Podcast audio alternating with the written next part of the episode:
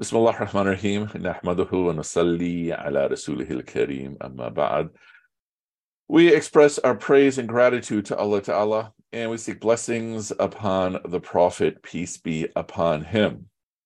So, once again, uh, a bulk of our discussion yesterday was how does the law relate to the rest of life? And the bigger point being, how does Islam play out in our lives? And the difficult point I was suggesting was how you live your life, the whole picture, including your individual personal habits, as well as the polity you live in, is your Islam. And Al Islam being what the Prophet, peace be upon him, did in some ways may line up with what you do and in some ways may contradict what you do. And so this is one of the things to explore. And what I suggested for our consideration is that we have law and we have justice. If you are going through Islamic law without justice in your mind and heart, then the law becomes a very too easy tool to exploit. Either for you to find incorrect, easy ways out of things, or if you have some amount of influence to take advantage of other people. The easiest example of that is, of course, polygamy, where you might just uh, uh, marry two women, not tell each other, and then on top of that, you might financially be treating them uh, the same, which actually may be oppressive for one of them. And then, from the legal perspective, you might be fulfilling the basic form of the law.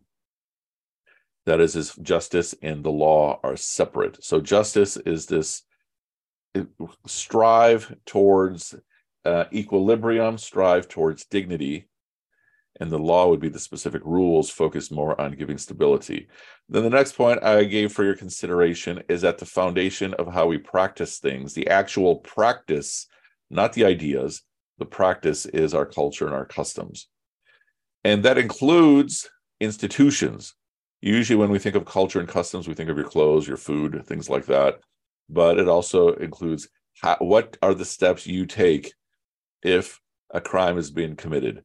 What are the steps you take if the heater in your house is not working? That is also part of your culture, your custom. How do you get from place to place? Is also part of your culture, your custom, and, and such. And we would like for the entirety of it to be informed by Islam. But if you did a true brutal assessment of your life, a frank assessment of your life, you might discover that, let's say hypothetically, you have 100 elements in your life. How many of those are actually Islamic? Could be 90 or it could be nine if we look at all the different elements of, of life. And then in terms of change, bring us to the the drawing. The ultra simplistic uh, approach is that you have to change the hearts of a significant number of people. Significant doesn't mean millions. Uh, margaret mead uh, famous philanthropist social worker uh, humanitarian out here she says uh, one of the rules of the history of humanity is always t- it only takes a few people to change humanity and so think of any aspect. Think of how outlandish our weddings are. If a few people, a small but significant number of people got together and changed the approach of weddings so it isn't this $50,000, $100,000 celebration to something super simple in a masjid, super simple walima, where maybe you're just giving chai, maybe have some nice talk at the most. People are dressed casually, not in ultra fancy clothing, you can save a whole lot of people a whole lot of money or save all that money that you would use towards a house, right? Or a car rather than to the the banquet hall and the videographer and all that stuff. A lot of times when people want me to officiate their wedding, like if it's a student, then I kind of you know have to say yes, except for Basit. But um if it's yeah, but um yeah, but yeah, there were other things going on that day. But uh uh but if it's someone I don't know and I kind of don't want to do it, I'll tell them, pay me the same amount you're going to pay the DJ. One couple in history did it. The other, I don't even know how many people turn me down. Or I'll say, whatever is your budget for your wedding, uh, my fee is 10% of that. One couple in history did that. Uh, everyone else suddenly vanished. And so mission accomplished both ways. Know, I didn't have to do it. But so the point is that even in lo- small local things, if enough people get together, you can actually change the local culture. And then that gets into then either conforming the culture to the law or in the case of a society, changing the law to conform to your culture. The examples we gave yesterday, one was the gay lobby, the other one was the Christian Zionist lobby. The Christian Zionist, the gay lobby is essentially to be treated equally. The Christian Zionist lobby is for domination. You know, two fundamentally different uh, intentions, uh, but that have been an ongoing process in changing culture as well as changing law. All righty. Uh, yeah. Uh, hopefully, Samina saw your second comment there, uh. Okay. So, having said that, returning back to our explorations of the Quran. Again, what was the, the the bigger point? That the goal of law is to is to provide us ease in life. And then the ayahs in the Quran that give us law also from there we can extrapolate principles. And another one I was just exploring is in the context of of the treatment of wives. Uh, should be pretty straightforward, but okay, you should not be inheriting women against their will. But the point here is that the Quran is telling us something that should be obvious that women should be recognized for having will, having agency. So, moving forward, we were speaking most recently in the context of wealth. Do not consume each other's wealth, okay, except what is lawful which basically means by trade, mutual consent. Again, that should be straightforward.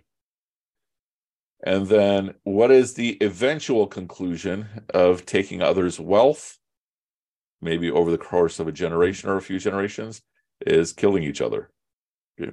Meaning, if you're someone who today uh, uh, consumes someone else's wealth unlawfully, you're probably not going to turn into a killer. But if that becomes the cultural practice, the cultural norm, if enough people do it, then violence is not that far ahead. For Allah is merciful to you.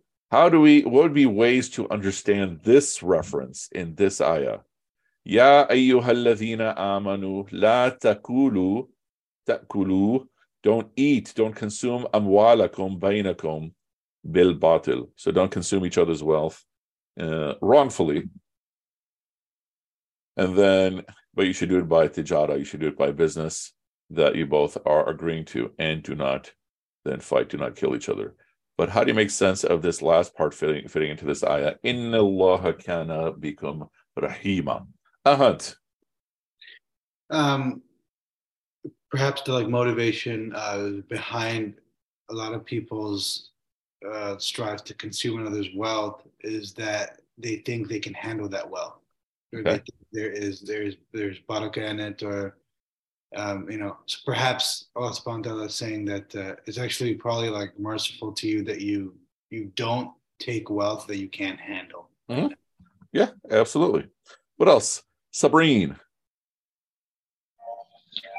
Um, you are focused I on think it's, driving, yeah. no, my sister's driving. Sorry. Okay.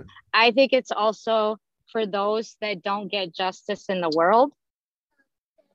That when too? someone like if someone consumes your wealth and you're not able to get justice in this lifetime, for God is merciful to you. Okay. Like you nice. will be. Oh, that's my thought. Yeah. And your thoughts? Why would someone consume someone else's wealth? Because you feel like you need more, you feel like you want more. That is an action version of saying you don't have trust in the mercy of God. If you have trust in the mercy of Allah, in the rahmah of Allah, then that means you have confidence in the rahmah of Allah, which means you have confidence you will be okay. If you feel compelled to take from someone else, the starting point might be the feeling of need. And then you're basically saying, all right, Allah's not going to provide for me. I'm going to do this. A more advanced version of that is just because you want more greed. Then that gets into the realm of ingratitude. Because if you have gratitude, you feel like you have so much. You don't even need to take from anyone else. You don't even want to take from anyone else. And then what starts happening, the larger version of that. So starting with need, then starting with just trying to get more so you can do more with it, so you have more power. Then what's happening is your ammara, your nafs al-ammara is getting stronger. And that will push the reflection of Allah's rahmah out of your head and take you more and more down the path of worse behavior. It'll take you down corruption. Uh, Basit, I don't know if you're speaking to us or speaking to someone else a child. Okay, So, so these are points to consider of why the rahmah of Allah is being mentioned to us in in this context. If I truly believe in the rahmah of Allah, then I truly, as a consequence, should be developing gratitude, which then means, as a consequence, I should be feeling like I have so much. And that becomes one of the strongest deterrents against me committing crime. So, Basit. The ingratitude part, uh, you saying that ingratitude can lead to not needing things from anybody else because you have that much amount of wealth or something like that. Uh, can so, you? So ingratitude. Oh, here let's, let's it'll probably be easier if we draw it out uh, in terms of levels of corruption.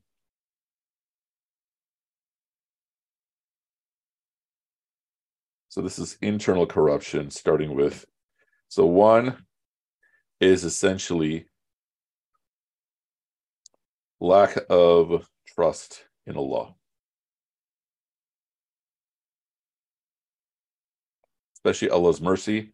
And then that leads to uh, justifying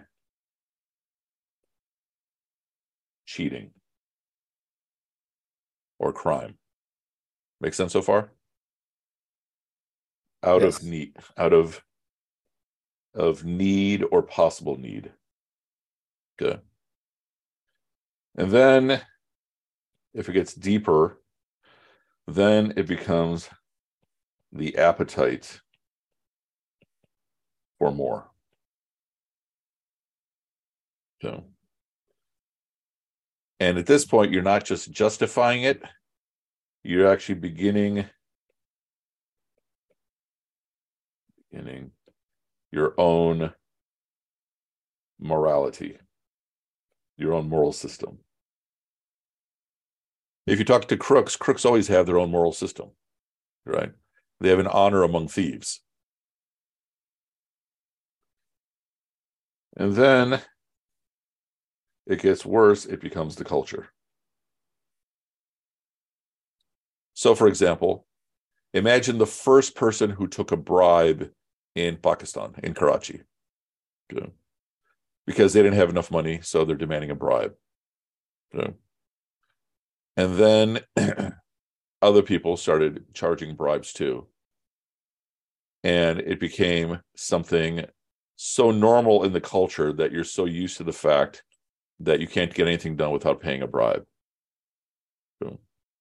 Anything, whether it's a police officer, especially a government official, in the same way here, in many of the wards here in Chicago, if you want to open a business, you also have to give some kickback to the alderman, the alderperson. Okay. And then that becomes so normal that you look like the strange person if you're not doing it. That's when we're essentially getting to level three. So this is the norm, and this is social corruption. Then what happens is that the corruption advances into other realms of life.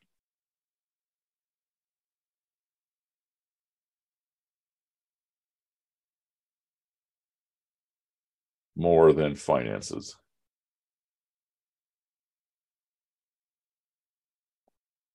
Eventually, violence. Easy example. Can when's the last uh, war that you can name that uh, we went to for humanitarian reasons? Do we go to Iraq for humanitarian reasons? You know, uh, definitely not. And so the excuse we used in Iraq was they have weapons of mass destruction. We went to Afghanistan, obliterating the Taliban. The Taliban didn't attack us. Al Qaeda attacked us. And our accusation was that, all right, they're the ones that are giving free, you know, that are protecting, uh, that the Taliban are protecting Al Qaeda. And I'm not defending the Taliban and their their rule, but I'm saying uh, when we go to war, it's for exploitation of, of, of the society. And so this is the distance between three and four is a very small distance. Make sense? Basit? Yes. Um. Yes. Inshallah. Ulfat, then Safan, then Sabrine. So I um I, I can see I'm I'm thinking right now like Egypt the economy is collapsing. So you start hearing stories of like a woman who gets caught stealing and then she's stealing because she can't feed her children. So it's out of desperation. Yeah. Right. And I can see how long term if we keep kind of going downhill like that, that like the poor will start like people who can afford things can make actually it can turn into violence. Yeah. I see that. But also I'm wondering like when it's really out of like really desperation. Um and if someone is in that situation, like Sayyidina Umar when for when he stopped the head of cutting people's hands. Yeah. Um but then if he did that, wouldn't that kind of be feeding into the whole lack of trust in Allah? Ah, wonderful. So, so that's a really good example. So, just to give everybody a story, there's a famine taking place, and the normal practice practice of Omar's government was that he was giving rations to everyone. So everyone had some basic amount of food. But when the famine was taking place, they didn't have any food to give. And so then people were stealing bread just to have some food. And so Omar announces, You're not allowed to steal. But because we are not fulfilling this obligation, we're not, we can't justify giving you the punishment. So the goal then for Omar was to figure out how to reform it, uh, to take away the need for people to steal. And and so in their case, the stealing was taking place because everybody was broke, everybody was poor because of the famine.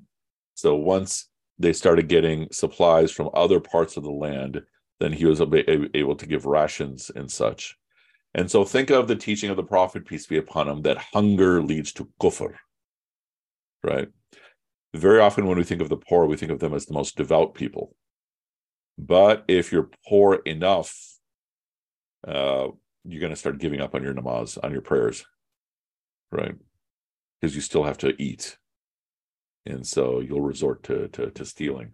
So it's as though a person needs a certain amount of wealth. So let's even take this a point step further.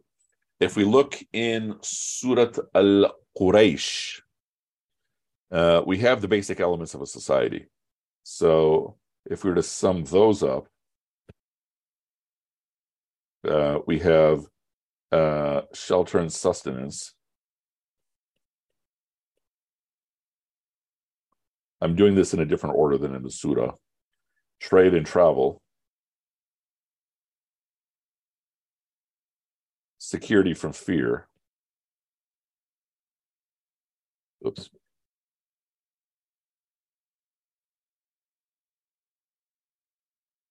And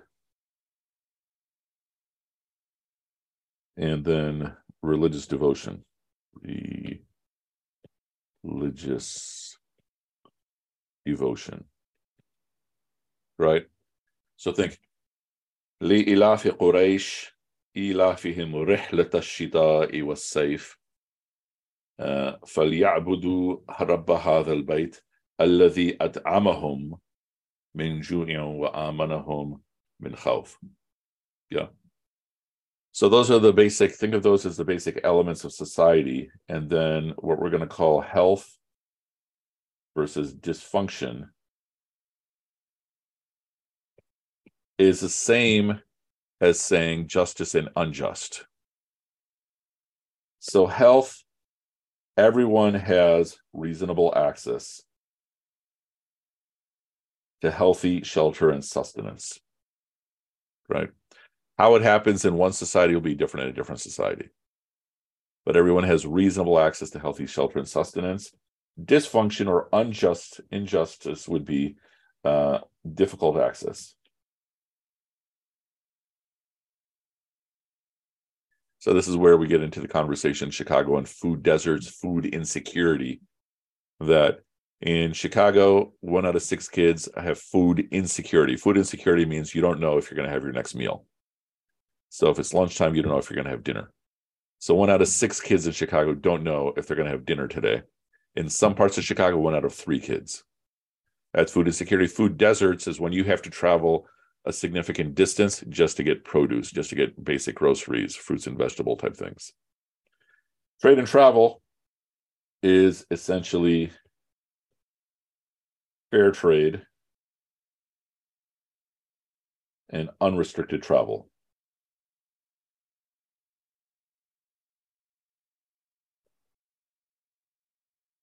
So if I have to walk through a checkpoint for four hours to go to work, that's oppression, right?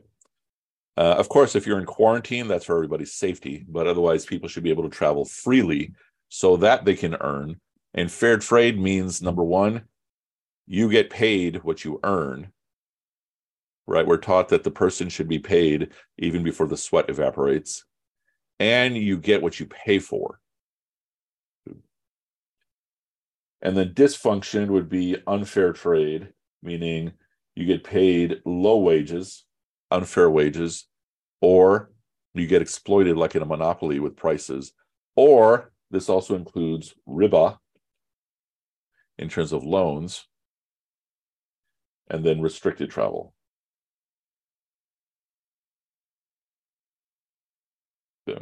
Security from fear is more qualitative, but basically people feel secure.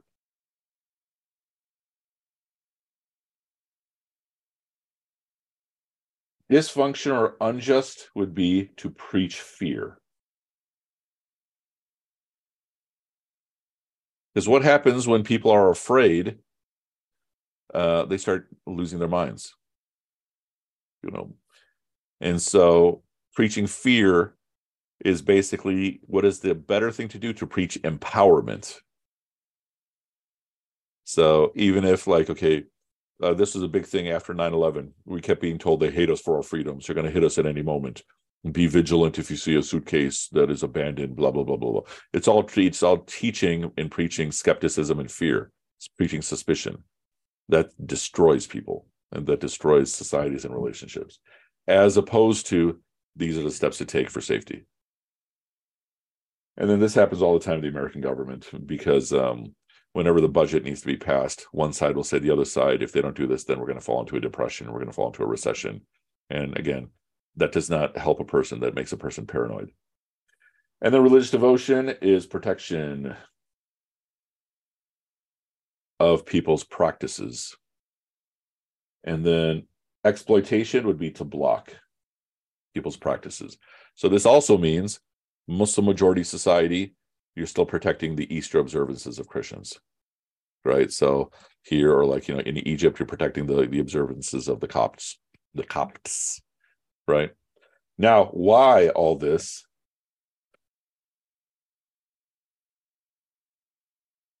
Why uh, the focus on justice? One is just because it's a command, right? We have to stand up for justice. But even simpler than that is to make it as easy as possible for people to turn to Allah. If their basic needs are being met, they're more likely to have clear thinking, clear hearts. If their basic needs aren't being met, they're not going to have time for anything else. To make it easy to turn to Allah. In fact, let's even add a thing in between to make this even more interesting.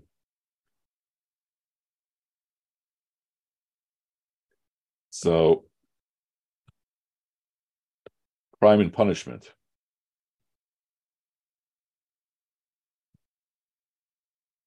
Crime and punishment, those HUD crimes. One, if society is healthy.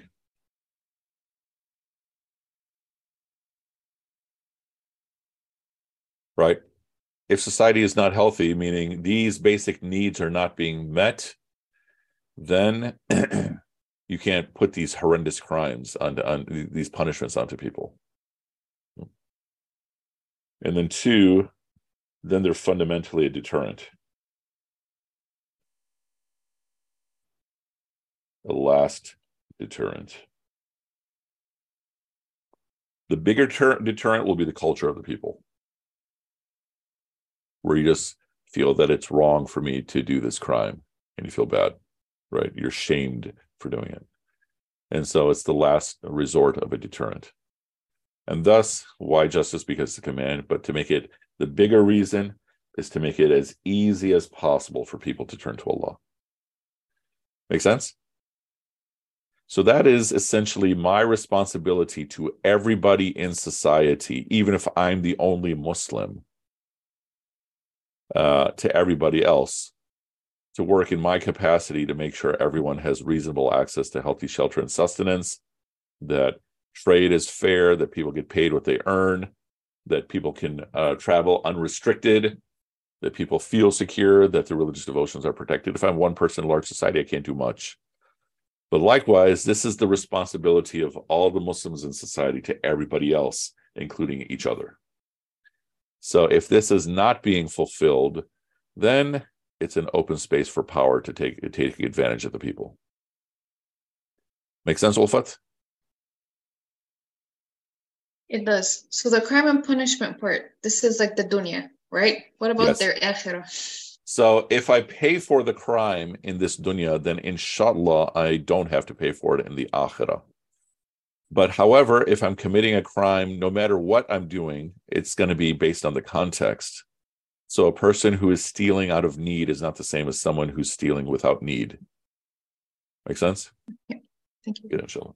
Safan, and then Sabrine. Safan. So my question is, I'm having a hard time reconciling the, this idea of lack of trust in, in law and um, the fact that Islamic law does make exceptions for exceptional circumstances uh, of difficulty um, and does make allowances in the law when, when things are, are, are challenging. Mm-hmm. Okay, expand on your question. I mean, so concretely, right? Um, there are rulings allowing for certain kinds of financial instruments in cases of hardship. Yeah. Um, whereas you, you could make the counter argument that no, you need to have trust in Allah Ta'ala, and uh, uh, therefore there should be no exception. Okay. So those are two different conversations. So if I am the jurist, I am not. Oh, look at look at Saifullah. I'm not uh, evaluating the faith of the person. Okay. I am seeking trying to preserve the faith of the person, but the uh, the person who will be telling them, you know, you should have trust in Allah will be a different conversation. Now, let's say someone is coming to me, my answer to them will be de- uh, will be dependent upon my assessment of their strength of faith. So, for one person, I'll tell them, okay, you've got enough faith, you can get through this. For another person, yeah, you should probably find a legal exception where you can do this. You see what I'm saying? That those are essentially one is a matter of the heart and one is a matter of the action. And so, Islamic law, you are trying to preserve the faith of the person, but the jurist does not have the capacity or the authority to say you should just trust Allah. But I, I guess the question is you have certain rulings where exceptions are allowed um, in like so the example would be um, um, the consumption of pork, right? So yes. if you're starving, then then it's allowed in certain cases, right? Yeah. Um, whereas you you know, alternatively, from the standpoint of the person making the decision to to eat it or not, it's like I can have trust that things are going to get solved in 30 minutes from now, right? You're not going to die in 30 minutes. I mean, keep going. So, so I guess the question is, as an individual acting, Yeah. um, how do you recognize that, you know, this is a situation where um, I am in necessity, and so there's an exception to the ruling, versus I should have trust that this is going to resolve itself in one Yeah. way or another. So I would suggest that the trust and the the exception, the darura, are both of the same person seeking obedience to Allah. And so the basic point being that uh, the fact that Allah has given me pork as a mean for survival, if I have nothing else, that is the trust in Allah. Not that I'm going to not die, that I'm going to survive, and you know suddenly a magic hamburger is going to land on my lap or something, but uh, that Allah is going to forgive me. See what I'm saying? I'm kind of uh, from what I'm understanding your question, I'm tying them both together as trusts in Allah. What do you think?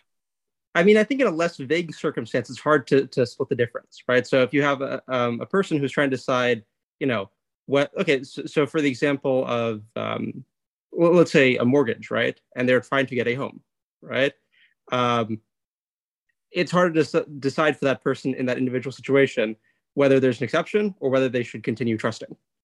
Where's the trust issue there? Well, okay, maybe you don't, we're not going to need a mortgage like next year, right? And it's just a matter of waiting for one more year.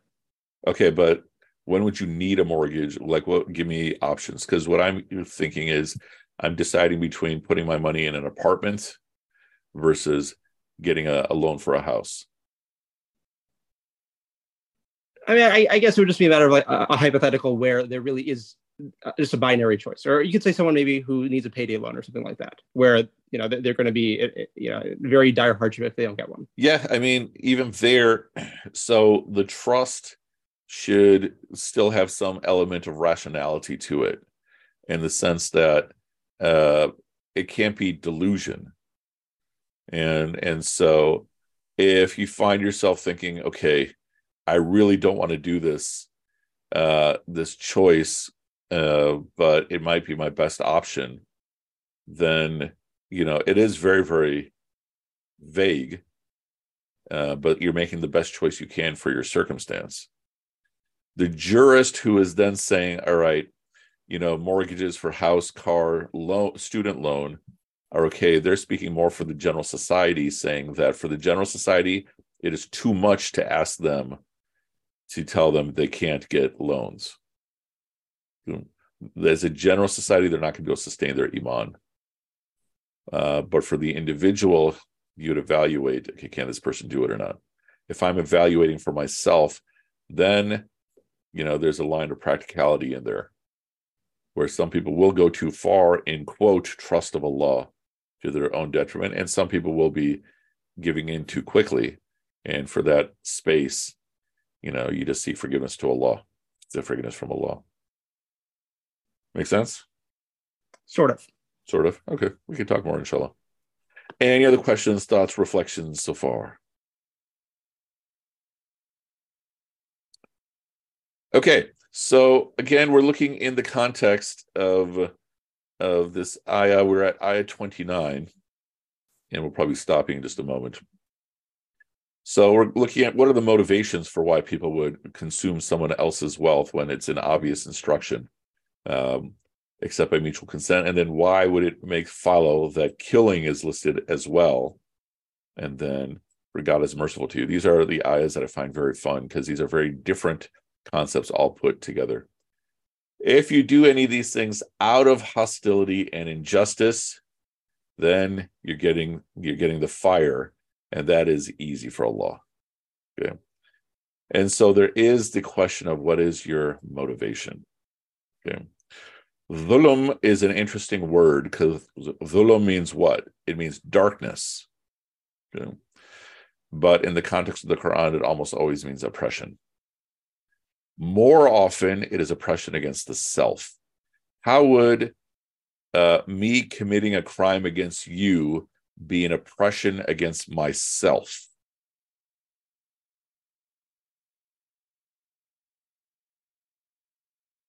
Thoughts?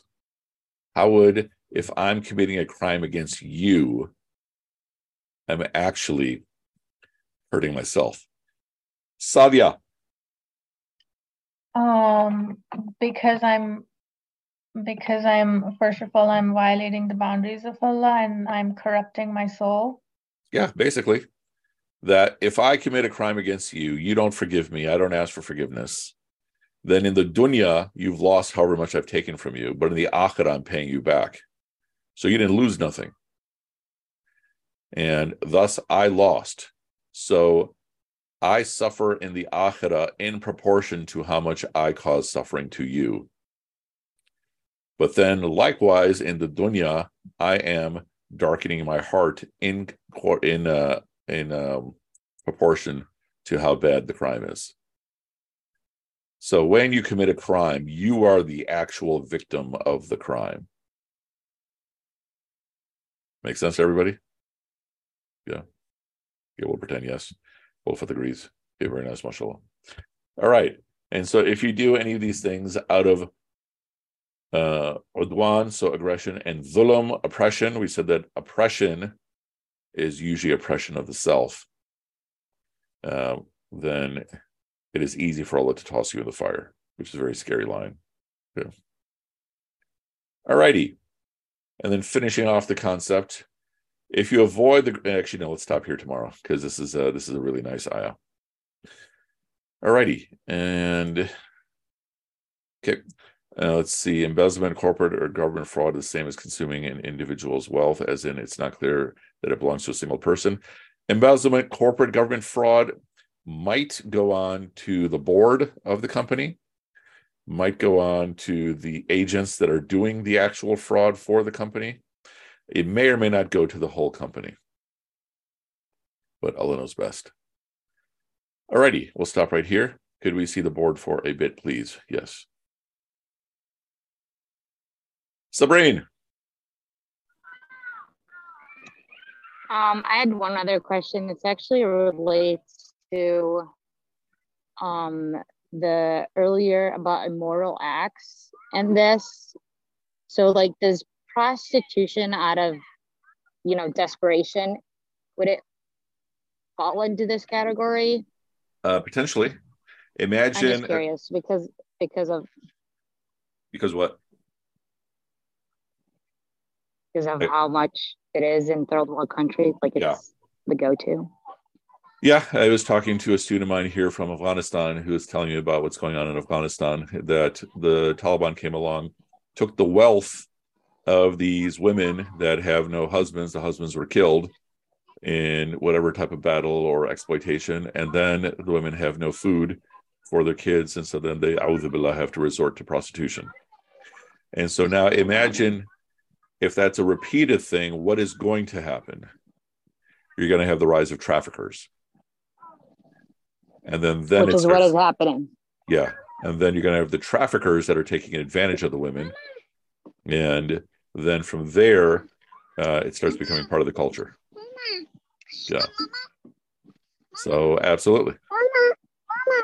Looks like so, the kids the kids have seen your kids, so everyone's getting curious now. But yeah. Yes.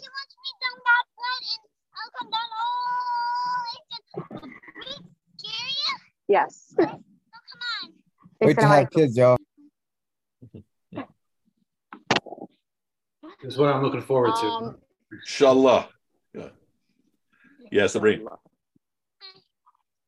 Um, she made me forget my other question.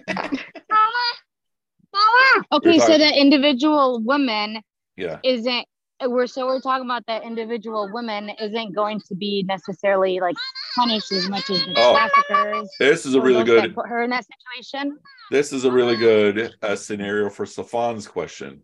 Let's say you have a woman with screaming children and she has no food. I'm not talking about your screaming children. She has no, no. food, no water, no nothing. Right. And yes. so then she has to decide okay, do I go down this road uh, uh, for, you know, to put food on my child's table? Uh, inshallah, uh, you know, she will not carry uh, a sin or too big of a sin because of the compulsion to do the crime. Yeah. Yeah. I mean, the bigger sin is going to be on the person who's taking advantage of this. Well, that makes sense. I mean, that person could literally just feed the child. Right. Yes. Yeah. Yeah. And uh, I know I've had students in this society who've had to go down that road. Right. So I'm talking about Yeah. people in Chicago who had to either go into prostitution to pay for things or go into stripping to pay for things. And so this is a, a horrendous dark side of our society. I'm talking about Muslims who had to do this. Oh wow. All righty. Yeah. I'm sorry, you had a follow up point? Yeah. it- we could continue it tomorrow. Inshallah. Alrighty. No other questions, thoughts, reflections? سبحانك اللهم وبحمدك نشهد أن لا إله إلا أنت نستغفرك ونتوب إليك. May Allah Ta'ala reward you all, especially all these little kids that are jumping all over their parents. And inshallah, Ahant and Rossi will very soon have their own jumping all over them, inshallah. And we- Inshallah. tomorrow. Wassalamu alaikum wa rahmatullah. Alaikum salam.